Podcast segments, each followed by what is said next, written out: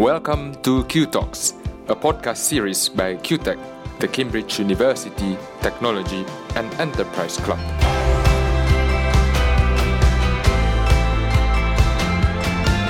This recording is from a live fireside chat that was held on the 28th of July with Steve Blank, a Silicon Valley entrepreneur and creator of the Lean Customer Development Method.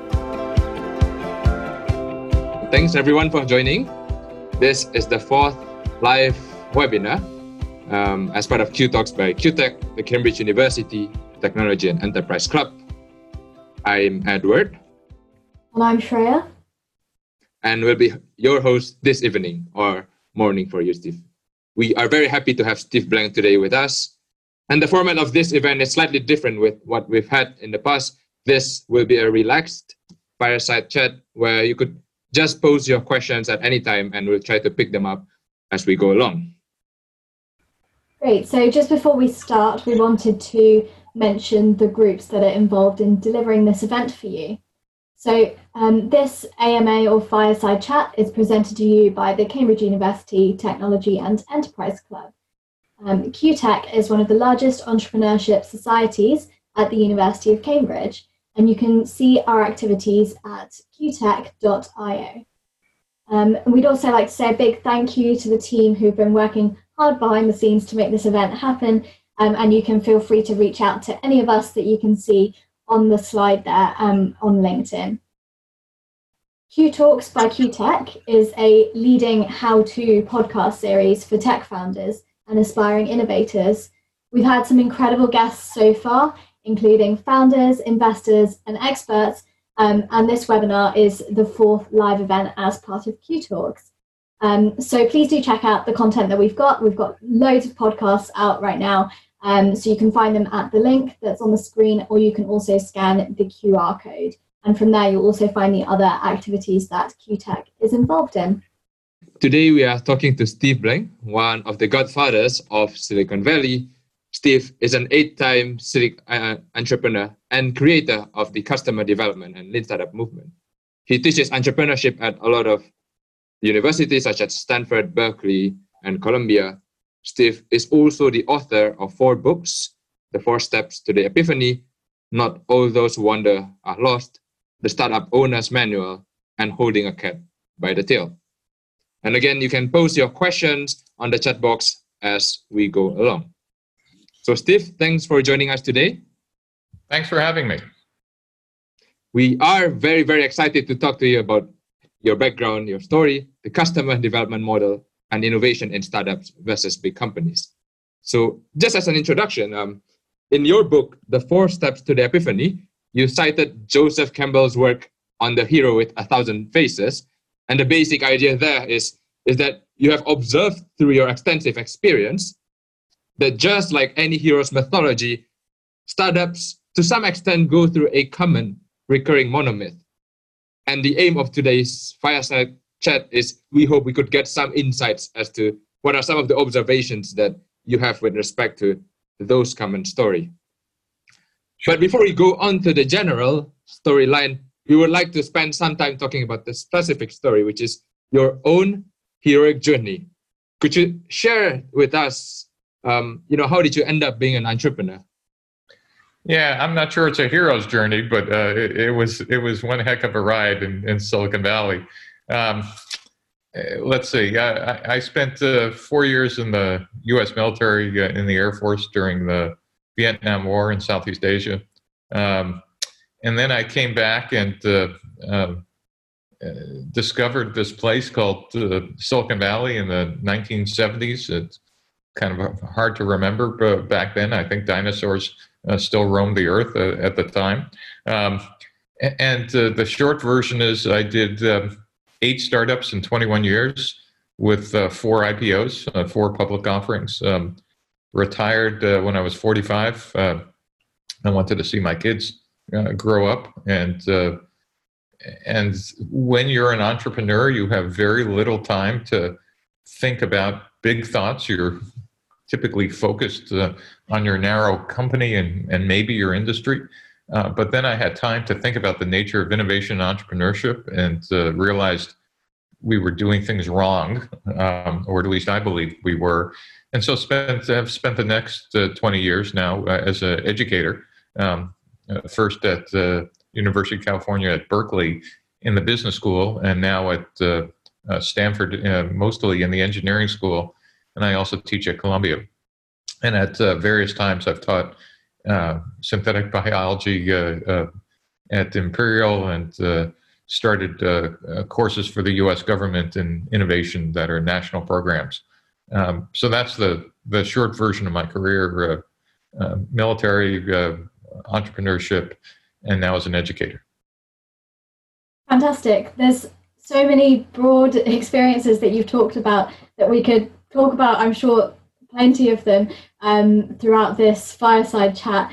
Um, just to... and some of them might actually be interesting or relevant. Most of them not. but let's see if we can figure out the ones that are. so you mentioned um, that you were involved in eight startups. Could you maybe um, share for us a couple of pivotal moments that you experienced during those startups? Because I think we'll we'll go on to talk a bit more about um, startups versus um, larger corporations and some of the kind of lean method that you've developed. Um, but yeah, we'd be really interested to know um, what are some of the maybe the milestones or the pivotal moments that you that you've experienced. Yeah, I, I, I think there were a few. Um, you know, as a as a very young uh, entrepreneur, and I didn't even know uh, that's uh, what I was. My my first company was actually a um, it was a startup, but it was a kind of a halfway house between a my military career and a and and an entrepreneurship career. Um, while it was a startup, it was part of a much larger national effort, and I realized, uh, you know, for me to succeed there, I, I was going to need a PhD and maybe 20 years.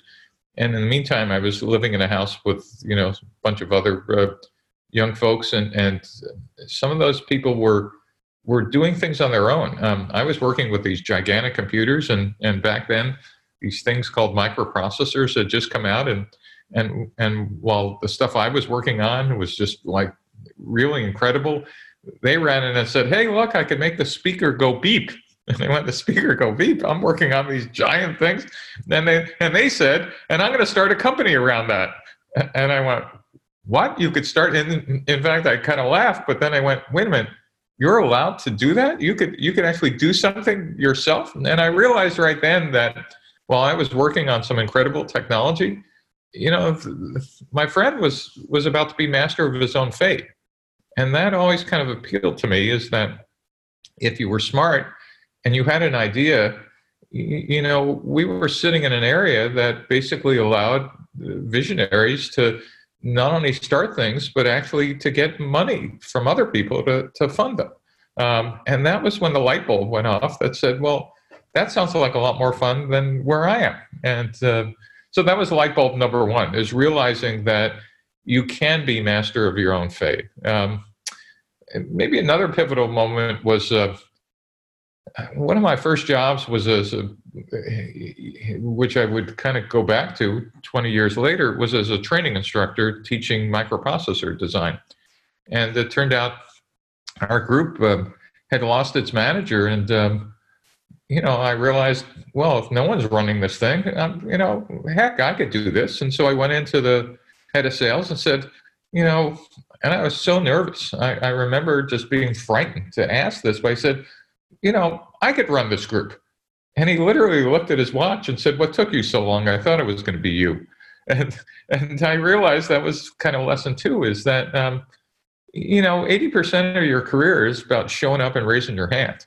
Um, you know, I worked hard, but I also, you know, kind of realized that um, I could do this and, and I was going to ask for it rather than just sitting around waiting for someone to kind of like tell me what to do. Um, and here's the one that kind of started the entire lean startup movement. And it was the most humiliating and embarrassing time of my career. It's maybe 10 or 10 years into my career. I was now a VP of marketing in another startup. And um, it, was a company essentially making a supercomputer, a fairly esoteric, uh, high speed, uh, vector oriented architecture at the time, which was important. But at the moment, very smart people sitting around the room um, in what we call the system planning meeting, trying to figure out what features were needed. And, and these were people who had built computers before. I mean, serious folks. And I'm the head of marketing, and I'm just impressed with myself. I can actually understand what the heck they're talking about. But like every good, or in this case, bad marketeer, I thought I hadn't heard the sound of my own voice for a while. So I piped up and said, I think we need, you know, feature X. And, and the CEO looked at me and like he knew I was just making stuff up. Um, and, and, my my friend, the VP of sales, like shook his head, said, "Don't don't don't go here." And, and I went, and so I just kept talking. Yeah, we ought to have X and Y. Like every marketeer, just made a laundry list of things I think we needed. And I had never worked directly for the CEO before, and uh, was about to encounter um, a, a real change in my life is he put his face next to mine like a drill sergeant in the in the military and started screaming at me. I mean, literally screaming at me. You don't know an effing thing about this technology or what customers need. You're an embarrassment to the career of marketing. Um, get the heck out of my company. And I thought I had just been fired in front of some of the world's most impressive people. I felt this big. I thought I could walk out underneath the closed door. That's how that's how small I felt. And, as I was standing up to leave, thinking I'd been fired, he said, the CEO said, and take the VP of sales with you and don't come back until you know what customers actually want. And customer discovery and customer development and the lean startup movement started that day when I learned that in fact, you know, there there are no facts inside the building and no one really wants to hear your opinion um, and, and, so, unless you're going to be the customer, get the heck out of the building. And when you come back in, you'll have facts. And so, you could run a fact based enterprise, not a faith based company. So, those are three things that I think um, I think were kind of important in my life. And uh, you know, some of them um, I, I, kind of knew it instinctually. Others required a uh, a slap uh, on the side of the head to kind of uh, pay attention to. I, I hope that was a good start. Yes, fantastic. It, I, it actually leads us very nicely on to talk about. You've mentioned the lean startup movement quite a few times now, and I just want to make sure that all of our participants are um, quite like on the same page. So maybe you can give us um, an overview of what the lean startup movement is, um, what are the elements that form it, and we can take the conversation from there. Sure. The lean startup is uh, you know, I, I would just call it the, the obvious, um, but but I want to con- contrast it to we did something quite different in the 20th century in building startups, and, and so maybe compare and contrast. In, in the 20th century, um, we kind of believed that founders had a vision. You know, I I see the you know the future, um, not realizing, by the way, that 98% of founders who are visionaries are actually hallucinating. Um, but in any case, you would have a vision. You'd you know turn that vision into a set of PowerPoint slides and write a you know a 45 page business plan with a um, with 15 pages of spreadsheets, and you would shop it around to an investor who would like the font or maybe liked how you moved your hands or you were articulate and they gave you money. And basically, you took that vision um, you wrote it up uh, uh, into an engineering functional spec, and engineers uh, got locked into a room, sometimes physically, mostly virtually. You fed them junk food and lots of caffeine, and you know they built the product in a serial fashion, meaning a, you know it's one step after another. You develop the product and then go through something called an alpha test, beta test, and then you would ship the product at a first customer ship date. And sometimes, if you were building hardware, that would take years.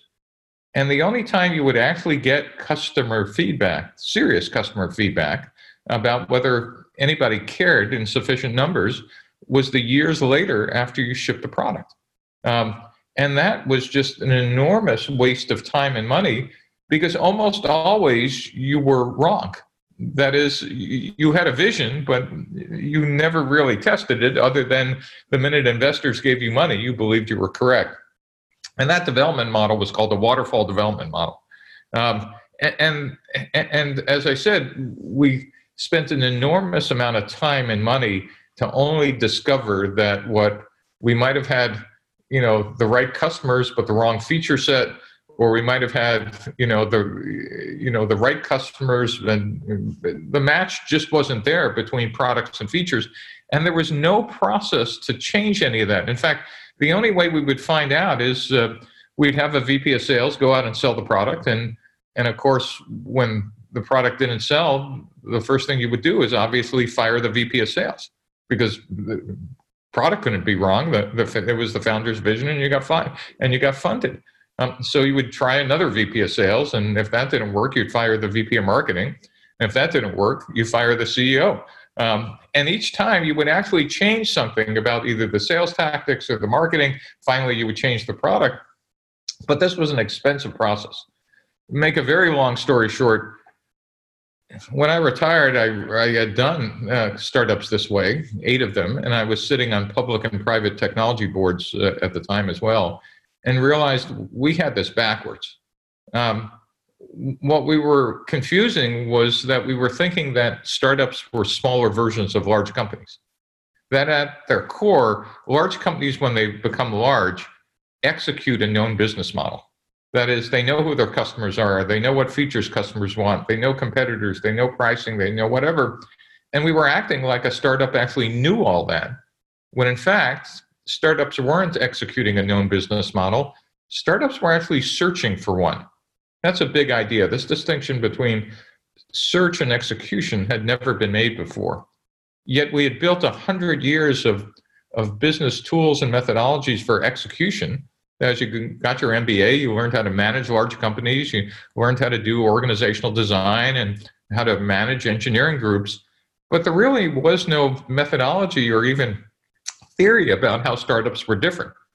And, my first, you know, sets of, of principles were well, number one, for a startup, there are no facts in, inside the building, so get the heck outside. I kind of explained to you the, the painful way I learned that, but it turned out to be true. As you know, as a founder, you immediately want to take your vision and start building, and it's almost always wrong. Um, so number one was let's get outside the building and discover stuff. Um, and, number two is uh, so that was that was my contribution to lean. That was the first part was customer development. And then number two, what happened is one of my students, Eric Ries um, discovered that Steve, in the 20th century, you built products serially with um, waterfall, but in the 21st century, we're now using agile engineering, which says you could build products, whether they're hardware or software or almost any type of product, incrementally and iteratively. That is, build a piece, test it, build a piece, test it, build a piece, etc. Um, and so, customer development and agile engineering was just a match made in heaven. It said you could get outside and then, while you're talking to those customers, show them something called the minimum viable product, which is a fancy word for here's a wireframe or a prototype or a price list or a test of a regulatory regime or, or gee, can we get reimbursed? It's not only the, the product, it could be a test of any part of your business. And so agile engineering was part two of the lean startup, only one more part to go. And, and the third part is well, when we're outside of the building, testing these ideas and, and showing people MVPs, how do we know what it is we're testing?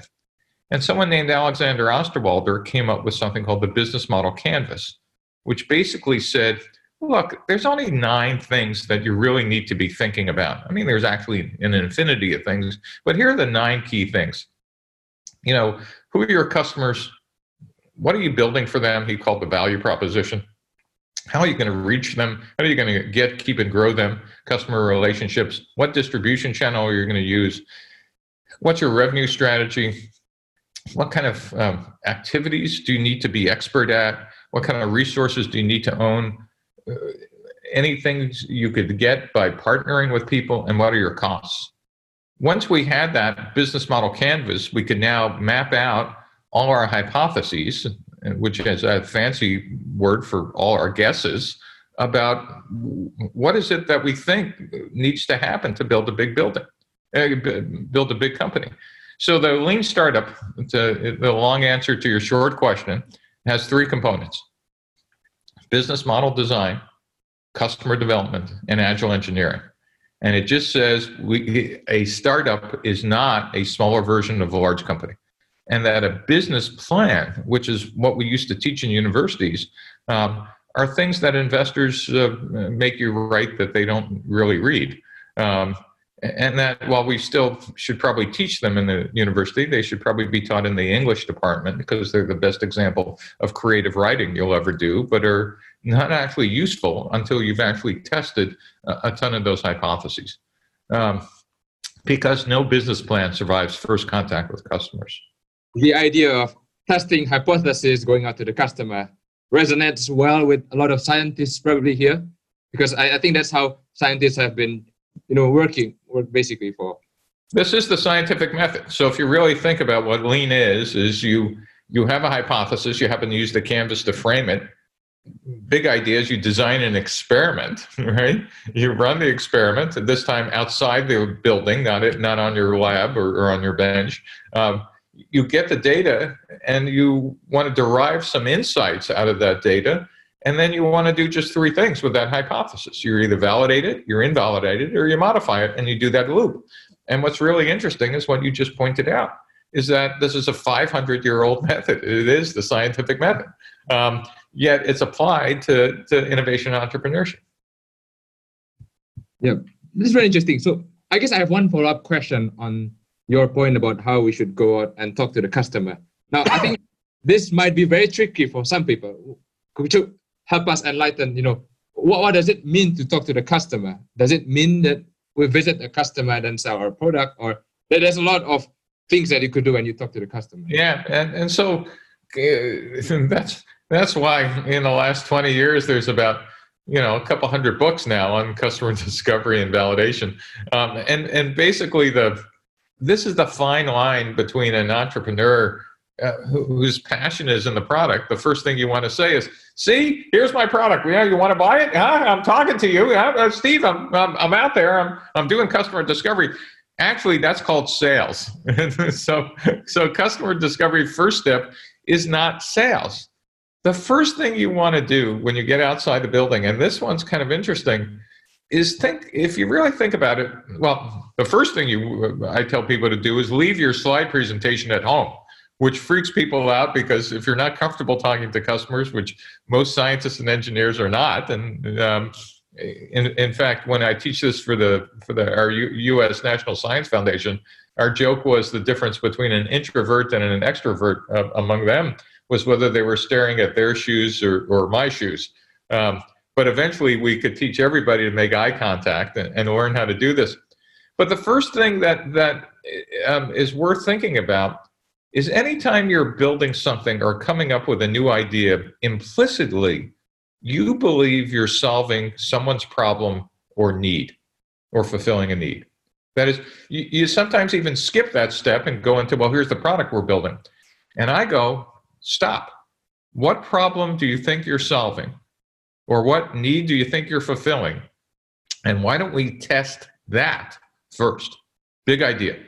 Let's get out of the building and test whether other people share your view about how important whether the problem or need even exists and how important is it and do they understand how important it is? You might understand it they might not understand it.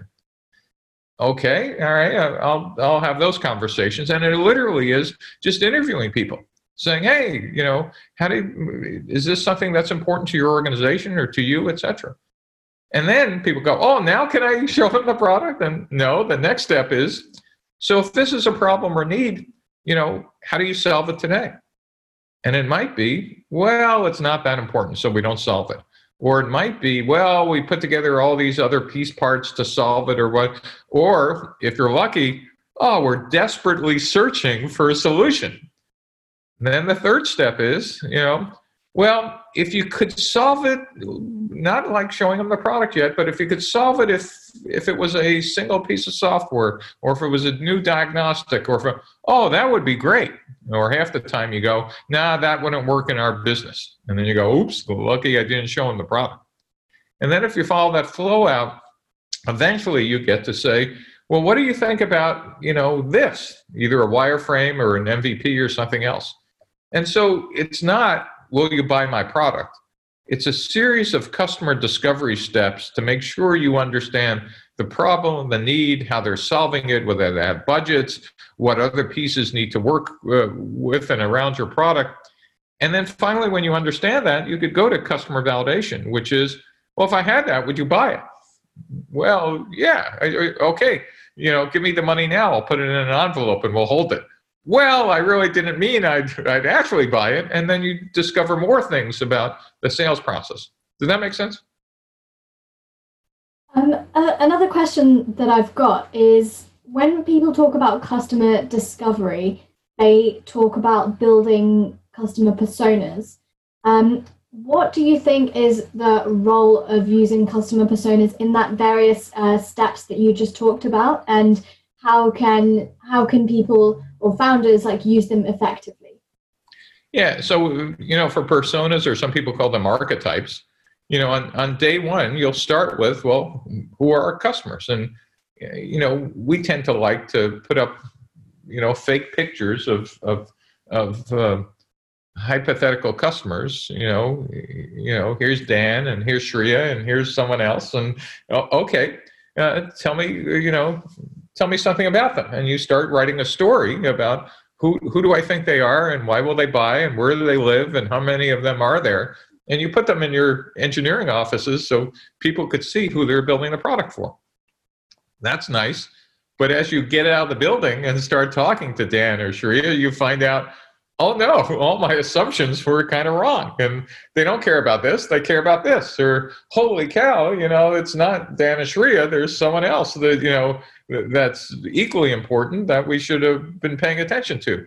And so personas are actually uh, what you're out discovering about, and you're discovering all these things that are important to them. Does that make sense?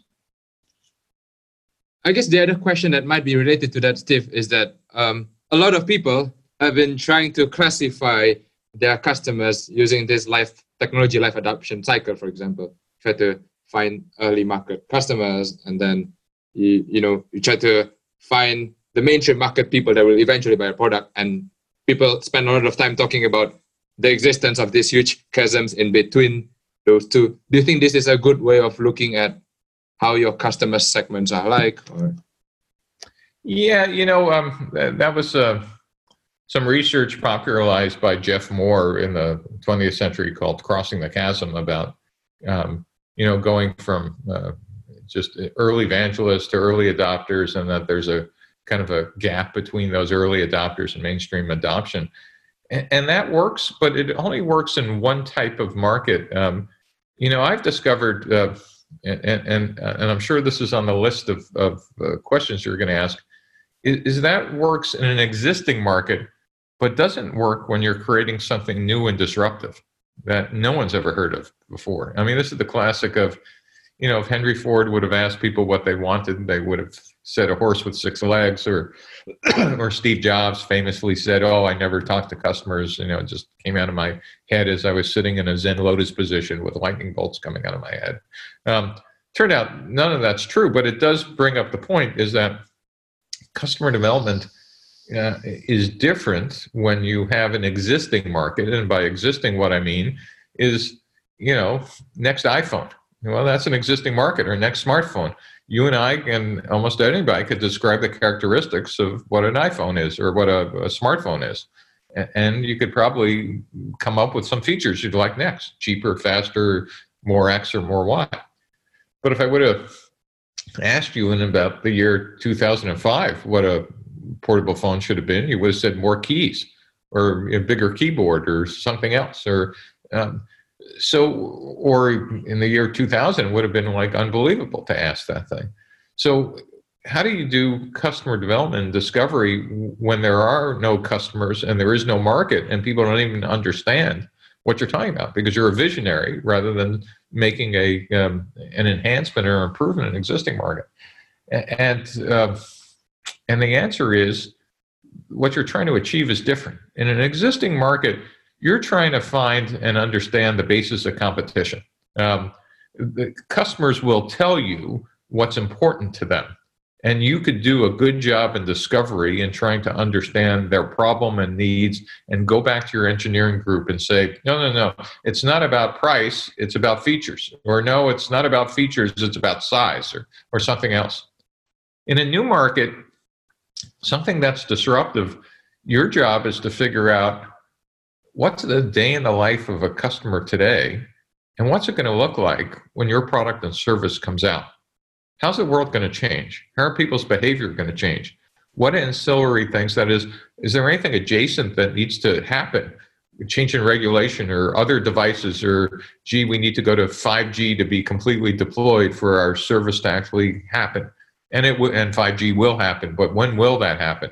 Um, and so there's a difference between an existing market where that now back to your question where that uh, early adoption and gap happens and it, it kind of does in some markets um, but in a new market that the whole marketing sales how you burn cash etc is very different and if you're not clear about those two distinctions you actually get confused about the type of customer discovery about the type of capital about the type of uh, uh, demand creation you need to be running, etc. Because remember, in an existing market, it exists.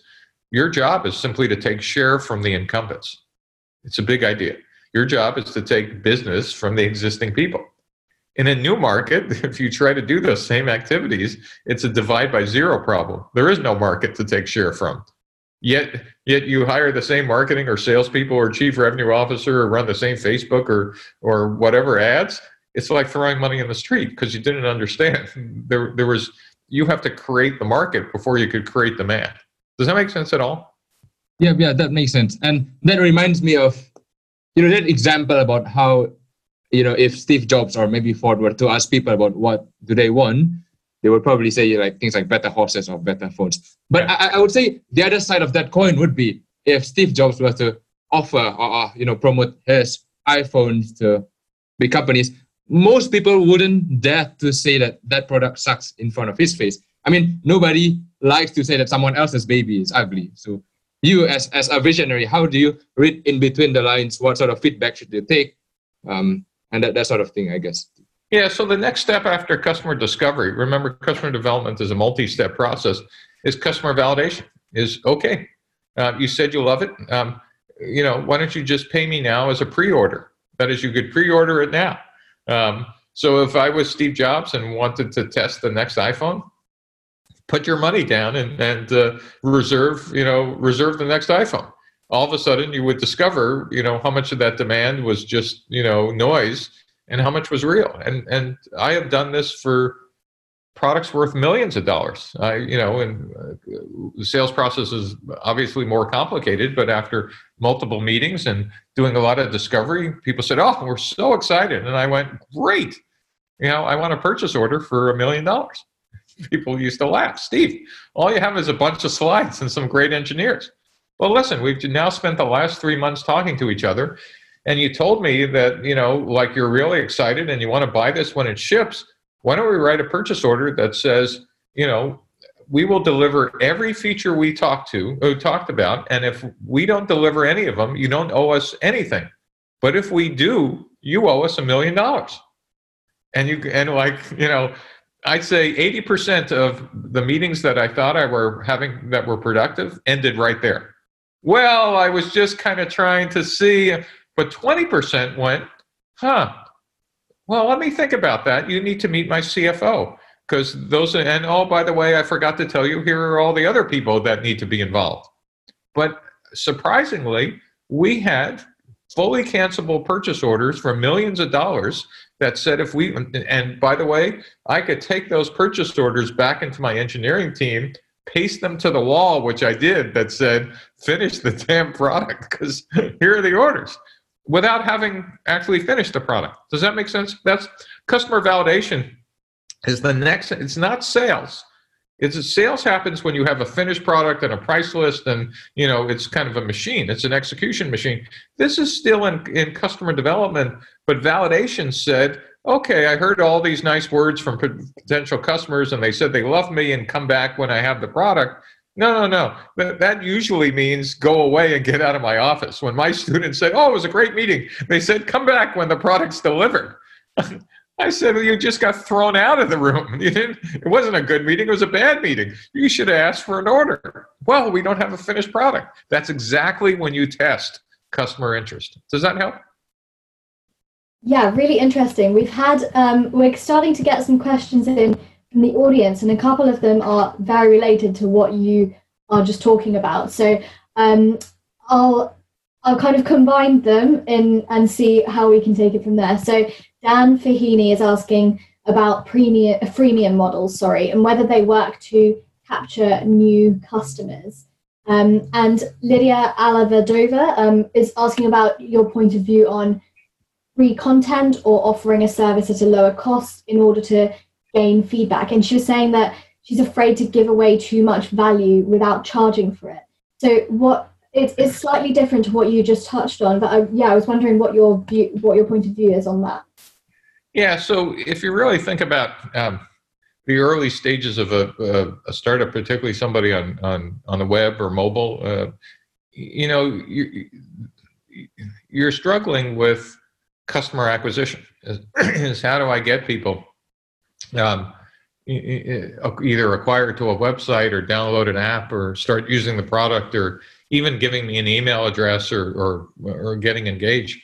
and a freemium model is one way to do that, except, you know, the trap is always worrying about conversion and testing potential conversion is you, you might put too much in the freemium product that people are just fine using it. Um, most freemium folks now have figured out that um, you know, freemium is a great way to get is what Eric Ries calls a vanity metrics is look how many people are actually using my product, but zero revenue. Um, and, uh, and most of them like have figured out painfully that no, we should have been charging from almost day one. Um, but it depends on, on what you're offering um, um and how you're offering it. Um, so there's no right rule of thumb other than you know, for me, the the step after customer acquisition is is actually activation. You want them to either start paying or using or downloading or engaging with the product. Um, so the goal shouldn't be freemium. The goal should be revenue. Um, and if freemium is a way to do that, I would be running a series of experiments to figuring out what my conversion rate is, not just how many people do I get to download and, and use the product. Um, you know, uh, prayer is not a startup strategy. Um, and, and freemium usually falls under the prayer category. Is if I give it away, will it get better later? Um, it usually doesn't, um, unless you've run a ton of experiments on conversion.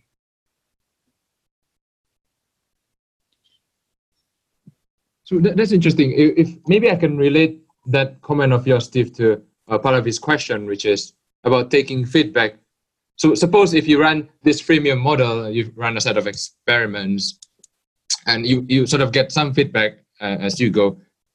To what extent or when when how much data should you collect before you're confident that this product works or this doesn't work? Great, great question, Edward. And and uh, though they've all been great, this one gets back to the heart of what Lean is about.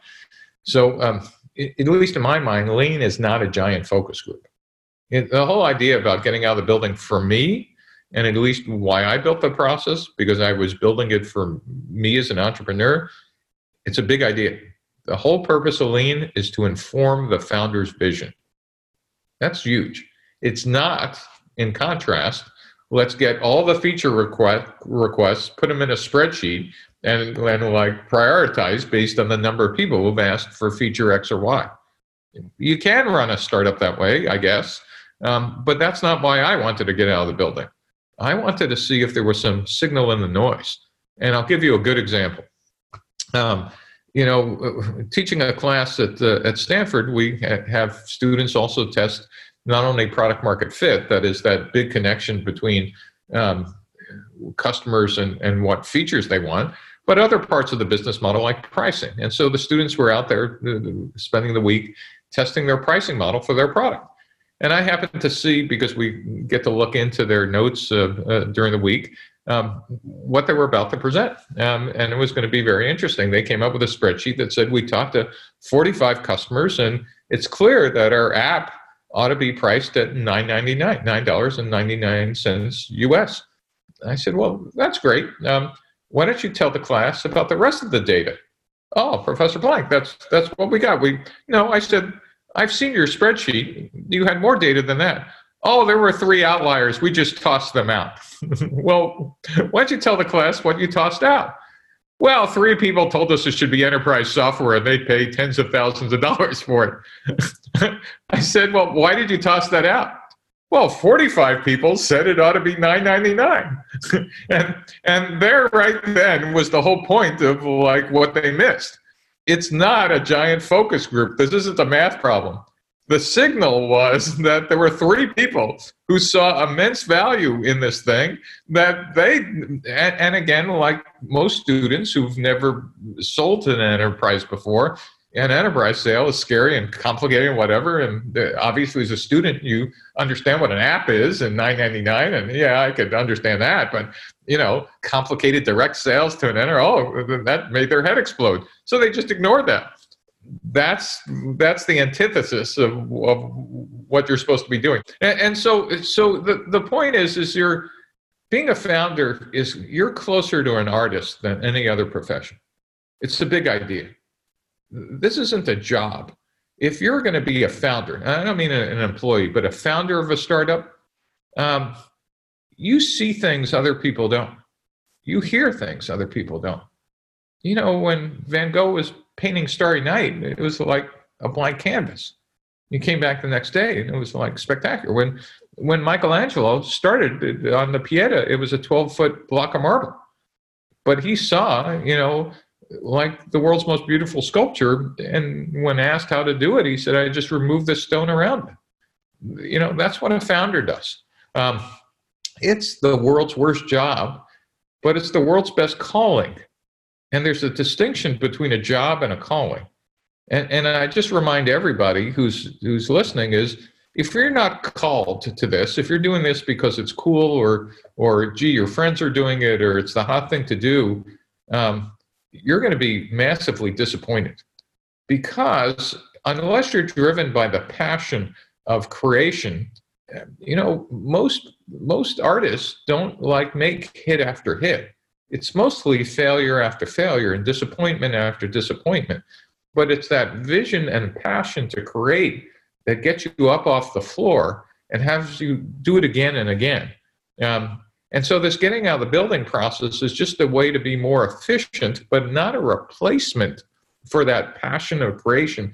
You're listening and you're just trying to figure out is this a dead end? Or do I follow this lead multiple flies down? Or gee do I back up and go over here? Or or gee they want to have me do custom development. I'm not interested in that. Or gee this is like feedback. Maybe I ought to do a pivot which is a uh, substantive change to one or more parts of my business model. That's fantastic, and you've relighted the spark in many uh, in many founders who might be tired. Um, so I just wanted to. Um, I just want. We've had a lot of questions, and I want to make sure that we've covered all of the topic areas or as much as we can. So we've had a few questions on risk analysis and management, which I think is quite a natural thing to talk about in this time that we're going through. So, um, could you could you give us an idea of how startups and founders can prepare um, to mitigate some of the risks, um, in, or like unexpected risks that you get, and how in difficult times startups can still thrive? Well, you know, I um, I think that's a great question, um, and um, and I just want to frame that for if you're not comfortable operating in chaos and uncertainty, and uh, you can't make decisions quickly, um, and, and you're not prepared, um, you know, to get punched in the face and get up off the floor, um, don't be a founder. Um, lots of other, you know, you could be an early employee, you could be a co-founder, you could be, you know, but don't be a founder. Um, it took me four startups of, you know, working for people who did this until I finally thought I had enough skill and, and background to do that. I'm just blown away that my students coming right out of school think they're immediately qualified to do this. And some of them are. I mean, you know, the good news is that my work and Eric Ries's and Osterwalder's work and hundreds of other people now gave us tools so you can do this. Um, so, um, I don't know. Um, I think that the, the biggest thing is to just be prepared um, for uncertainty. I have found, and it's not a criteria, but it is amazing connection, is that people who grew up in dysfunctional families or had to travel long distances socially or you know grew up in poor villages and, and somewhere and then made it to, to Cambridge or some, somewhere are better prepared to be founders than people who grew up in happy normal households. Because when you when your whole life was dealing with adversity and in fact operating through that chaos where everybody saw noise you were able to see through that fog of war. Um, that that is actually the world's best preparation for for being a founding ceo um, and i found that true in my life. And uh, you know as i said it's not a criteria but it certainly helps you uh, operate in that world of uncertainty. Are there any other things that you would recommend aside from sort of, I guess, life circumstances um, that that founders could kind of put in put in place? Well, you know, the the whole idea about the lean startup and customer development is to simply, you know, give you the framework and resources to stop avoiding to to avoid doing stupid things. I mean, if you really think about it, all lean says is here's a list of stupid things that we used to do in the 20th century. You probably don't want to do them anymore. Like, you know, let's raise a bunch of money and spend it all on advertising on day one because we think we're right. Let's, you know, not hire, you know, an entire sales force on day one uh, because we think we're absolutely right. Let's not get the big fancy building because all our friends have, have the big fancy building because, you know, we think we're going to be. That is you can have the vision of like here's where the future is and here's where i'm going to go. But the interesting thing is we're now going to ask you to keep two things in your head. One is your vision and passion and the other is that like maybe i ought to run a se- series of quick experiments just to validate um, you know whether i am a visionary or perhaps i am hallucinating. And that's really tough for a for a passionate founder being able to keep those two things in your head. Hey we're moving. We're going in this direction. But running these experiments at the same time that creates cognitive dissonance. I don't want to in fact decrease any of the passion or any of the energy of a founder. What i'm trying to do is figure out how to decrease the the, the, number of resources people money time etc that you'll waste in not testing some of these ideas. Surprisingly now now, to answer, uh, uh, you know, in the time of the pandemic, um, surprisingly, you could do more customer development um, via Zoom than you could in person. It turns out that it's pretty easy to get people on the phone now. They they might be sitting in their pajamas or you know only wearing a shirt and and sitting in their underwear. You'll never know. Um, but but and number two is there are no gatekeepers around them, meaning there's no secretaries and admins and scheduling software. So you could get to people you could never have gotten to. And three, obviously, your travel time has gone to zero. You know, the speed of light. Um, and so surprisingly, you could probably 2x the number of people you could do customer discovery with inside your building. Second is in the pandemic, at least in the US, um, and probably in the UK and the EU as well, you know, existing businesses are going to change and change forever. Uh, travel and hospitality is going to be different. The nature of work is going to be different. So, reconfiguring existing businesses require innovation and also creation of new opportunities are just spread out in front of us. No one knows what it's going to look like after, but it, it will be different. The, the thing I'm reminding people is uh, if your business model the 1st of March and the 1st of September still look the same, you're probably going out of business um, or missing a huge opportunity, one of the two. I think that comment was very timely, Steve. Um, I was just wondering, um, from a high level overview, right, th- this pandemic and this whole saga that is still unrolling, do you think this will change the way we look at entrepreneurship? And will, will some of this recent happenings change the way you think about how customer development should be done? And, well, I, that's a great question, Edward. I am now convinced that where where before I said you absolutely 100% needed to physically get out in front of people and see their pupils dilate. that is, be able to see their facial reactions and and understand the context of where they work, etc. That's still important, but I've now learned I'd rather trade off uh, speed of getting to more people for first level discovery and then post pandemic. Uh, being able to get out and seeing some of them in, and seeing the context of how jobs get done and putting MVPs in front of them. Uh, but I am now going to, to say that um, at least half or more of discovery, the first level of discovery, not validation, not get the order, but first level of discovery could be done via video conferencing, um, whether it's Zoom or Microsoft Teams or something else, equally well. It's different, but it's equally well for the first pass of discovery. That's a big learning for me. And I've now run multiple classes uh, this way of having. Uh, hundreds of students uh, run uh, run the lean process this way and have been surprised how productive it's been. Different, but productive. Fantastic. Um, I am very sorry that we probably won't get to all of your questions, um, but there have been a few around investment and seed funding. Um, so it's taking it slightly away from the customer discovery angle, but for for a lean startup or a startup that's trying to kind of employ lean methods, at what point do you think it's right for them to uh, to be seeking seed funding, and what exactly should they be looking for in in going through this process?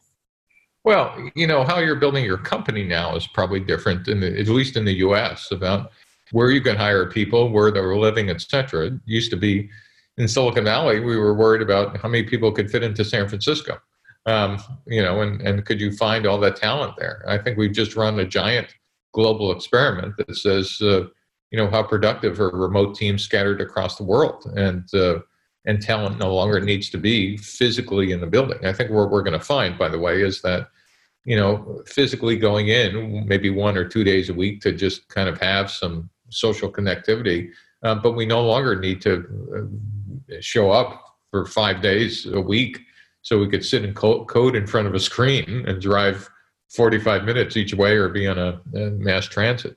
Um, I think though the funding environment is different. I think the you know some of the pre-seed and seed stuff has kind of dropped off uh, at least here, and certainly some of the Series A's because um, people, venture people, still want to see people in their conference room and get some physical feel but the longer uh, this goes on, I think uh, you know we're starting to see an uptick of people who are willing to write seed checks, um, you know, virtually. I think that's just an amazing, um, uh, amazing change. I think in the long term, what it's going to mean is that people in areas who never could have gotten seed funding before from from VCs out of the Cambridge area or, or, or Silicon Valley or New York, um, we actually might actually globalize that nature of innovation and entrepreneurship.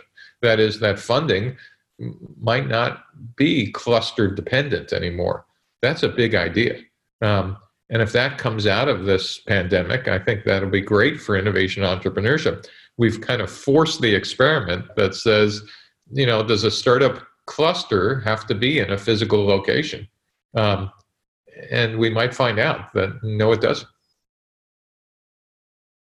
Thanks, Steve. Um, I'm afraid we only have time for one more question, and I would probably like to refer back to where we came from. You know, we you started by saying that startups need a different way of looking at business models from how large companies have been doing it basically in the past. So, if we were Steve to try to close this feedback loop, um, are there anything from you know the way startup look at business that large companies could learn from, maybe in terms of innovating so, you know, large companies, uh, uh, I wrote an article that ended up in the Harvard Business Review cover uh, called, called, Why the Lean Startup Changes Everything. And that turned out to be kind of a, a, a watershed event that had large corporations looking to startup techniques The sad part is that they ended up creating mostly innovation theater, not innovation. While startups aren't smaller versions of large companies, large companies aren't bigger versions of startups. Um, companies build processes and procedures and OKRs and KPIs, that is, ways to measure success um, for scale.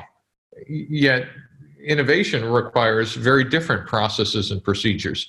Um, and, and so, what large companies are discovering is that while they're running incubators and accelerators, uh, those actually are turn out to be nice activities that shape culture, but um, very rarely move the needle on revenue and profit.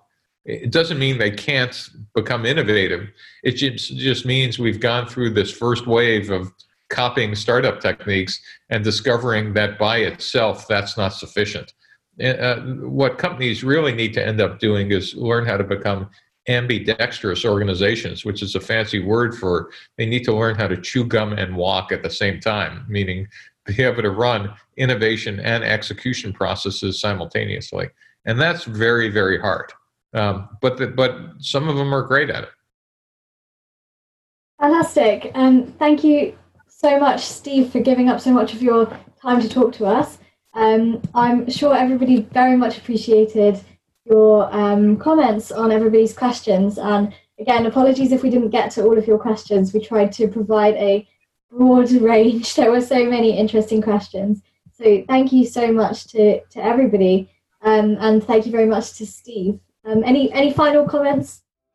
For everybody who um, uh, you know is thinking about uh, starting an entrepreneurial career, I, I could tell you it's the, uh, it's the most exhausting, terrible, worst thing you could ever do and I wouldn't have done anything different in my life because at the end, it's also the most rewarding um, and, uh, gives you the ability to actually, as Steve Jobs said, make a dent in the universe. And, uh, and I hope all of you do.